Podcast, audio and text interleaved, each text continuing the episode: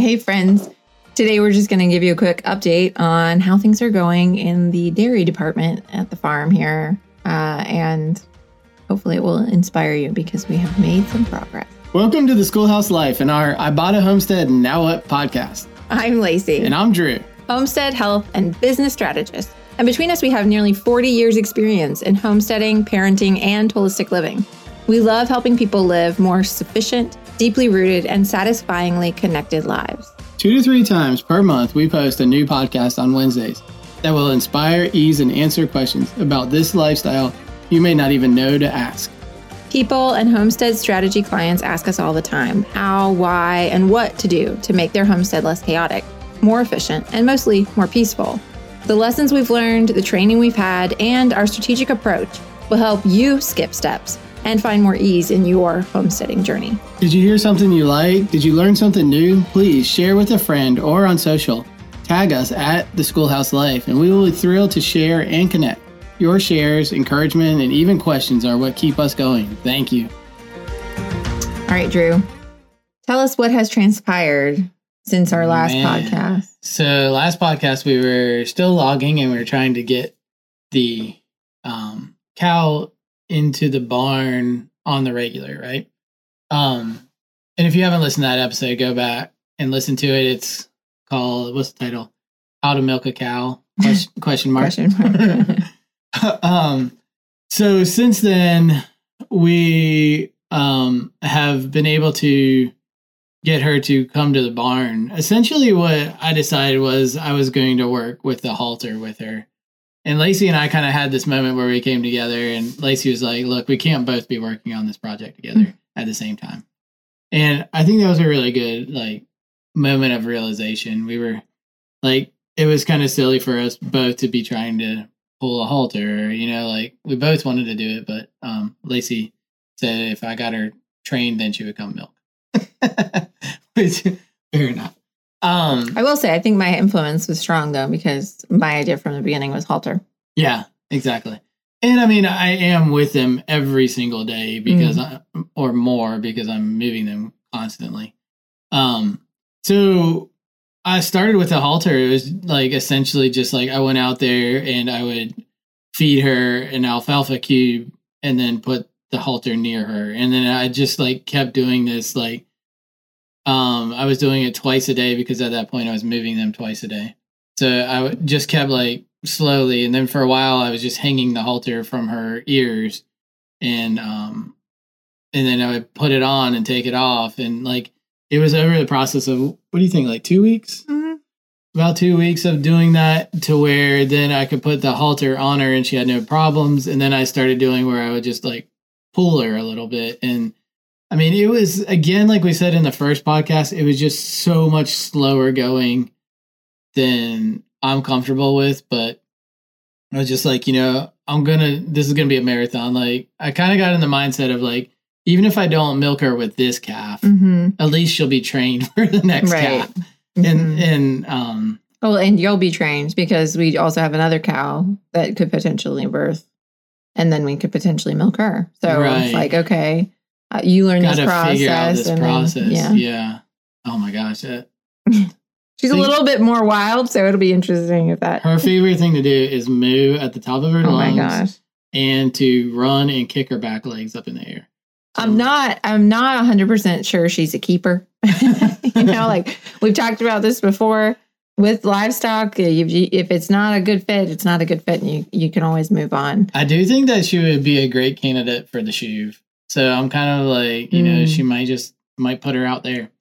I Yeah. mean, that's kind of the nice thing about having that property is, you know, if they don't, if they're not like a dairy candidate or a homestead dairy candidate, you put them out there and now they're a beef candidate. right. um, Well, and that's again, I mean, the reason that we go with this dual purpose is because we want it to be. And the the truth is, the one we're milking, Liesel, she is not a dual purpose. She's a dairy breed. yeah. I think maybe in heritagely speaking, back back a few hundred years, maybe she was a dual purpose breed. But you know that how she's things not work. beefy. no, she's not beefy. She carries her she carries her body for milk. she does. Um, so then we started taking the process of, I, I, and I'm still doing this. I would take her into the barn and tie her halter to the head gate and feed her in the like feeder on the other side of the head gate. And um that's what she does now and we milk her successfully. So that's like a uh, I remember the first morning I was just like I'm just going to take her and put her in there and then I was like, you know, I'm going to see if I can squeeze a little milk out. And I was like, you know what? She's letting me. And so I just kept going. Well, I think we said in the original one, it was never a matter if she let you milk. She would always let me get down there and squeeze her udder. She didn't care about that. She just didn't want to stand still. Right. And she definitely did not want to be in the head gate where it would be convenient to milk her. So yeah, it, she was always pretty willing to let us That's squeeze true, and and get yeah. milk out. It was just okay. How do we get her to stand in a place stand that we can do it? Yeah, and so she would like she would I started with the halter pretty loose, and then Matt was like, you know, just keep tying the halter tighter and tighter. And like now, like this today, I actually had the halter like tied about as tight as it can go, so she couldn't really step backwards. She kind of had to keep her head in the head gate. Which, when you, like, if you haven't milked before, if they step backwards one step, it's not a big deal. If they take two steps backwards, now their foot's in the bucket or kicking the bucket mm. over.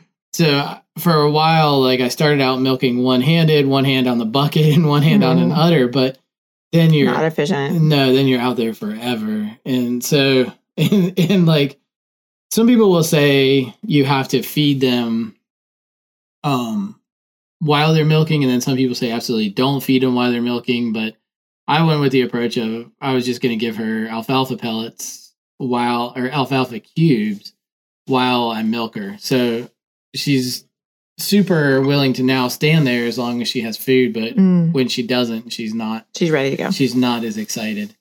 Um, but I even noticed this morning, so I she was pretty much out, and I had to push her to go back out and actually close the head gate after she was out because she was trying to stick her head back in there, mm. even though I was done milking. So we're getting somewhere with that and I have a I have two volunteers I keep asking me to wake them up in the morning to come help. And they just sit there and like drop one cube at a time into the sink. so, so cute. I I had like this it's definitely easier to just get up and walk out the door by yourself and do everything.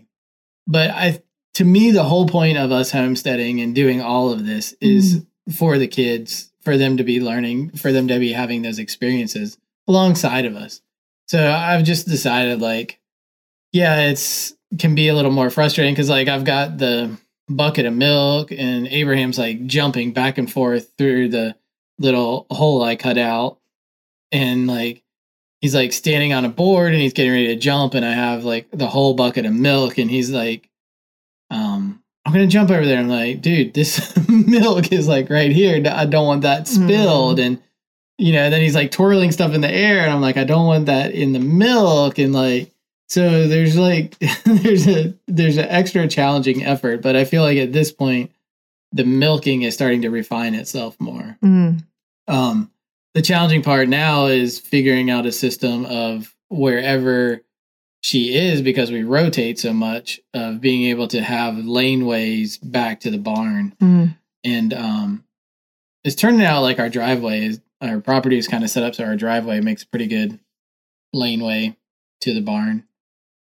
Um, well, I think two things that I'm picking up from the conversation, and just I think to be clear with everybody about the learning from this is um, not possible without community. So one of the things that's available on the internet at large and in you know Facebook world is you've got a group that for everything, right? right. You got a group for yeah. how to keep a family cow. And I'm not advocating for that group.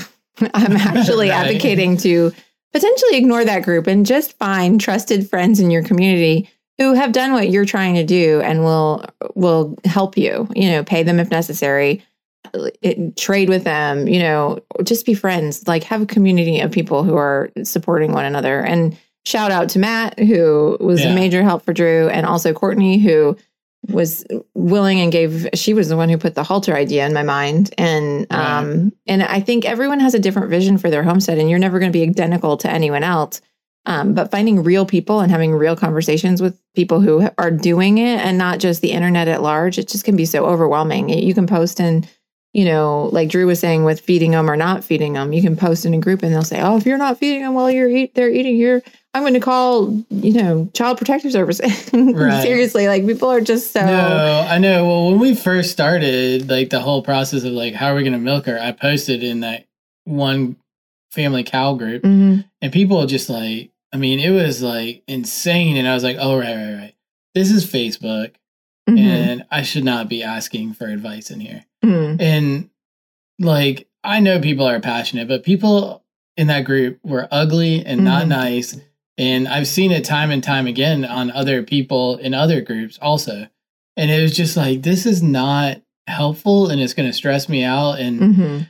ultimately, like, like you said, it's not the real world. It's not really people that are doing it. And Well, a lot of times, Yeah. yeah. no, these people are just they could not even have a cow. yeah, they might not even have a cow. Yeah. you never really know. And I'm sure there are a lot of great people in there that mean well. And maybe the goal is to like just whittle through and make some real true friends and community from the people that, you know, are in there. But it, you know, you can't just put your stuff out on the internet and wait for it to tell you what to do because it'll tell you everything to do. Right. And And- I mean, there's the whole context too. You know, like Yeah. I don't want to use a bunch of chemicals. Mhm. I don't want to feed crappy feed. I want to move them all the time. And like our homestead is like nobody else's homestead. And the Mhm. way we move is completely different. So Mhm. it's like you've got, I think there's, you have to trust yourself also. Like, you know, last night we spent probably an hour or more setting up new laneways and Mm. all of this stuff and then the cows got out and came running down the driveway and you know well, at least they showed you where the weak spots were right they should during the process. well and that's what Levi was Levi was like at least you didn't wake up in the morning Yeah. and they were gone I was like that's so true but you know and it's there's like this whole thing of like most people are like you know you got to separate the cow that you're milking from the rest of the herd Mhm. and I can see that in a large herd, it wouldn't make sense to bring 20 cows to the barnyard, but we have four now. And I'm like, you know what? I'm just going to bring them all every time because then everybody is happier, Mhm. you know? So it's like that context is very specific to us. Mhm. And yeah,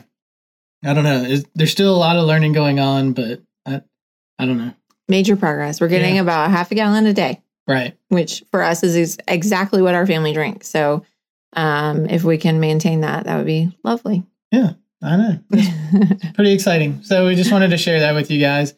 If uh, you need help milking, um, find somebody that has experience milking. It's not us. It's not us. we can point you in the direction of some people. We can, yeah, we Uh, can for yeah. sure. And uh, share this episode with somebody that might benefit. You know, They're like, oh, yeah, if they're listening, they're like, no, don't send them to me. No, maybe Yeah. they'd be willing. I don't know. yeah, It- you know, somebody might need a little bit of encouragement, and I hope that that's what this episode yeah, does. for sure. Uh, thanks for listening, and tag us on social media.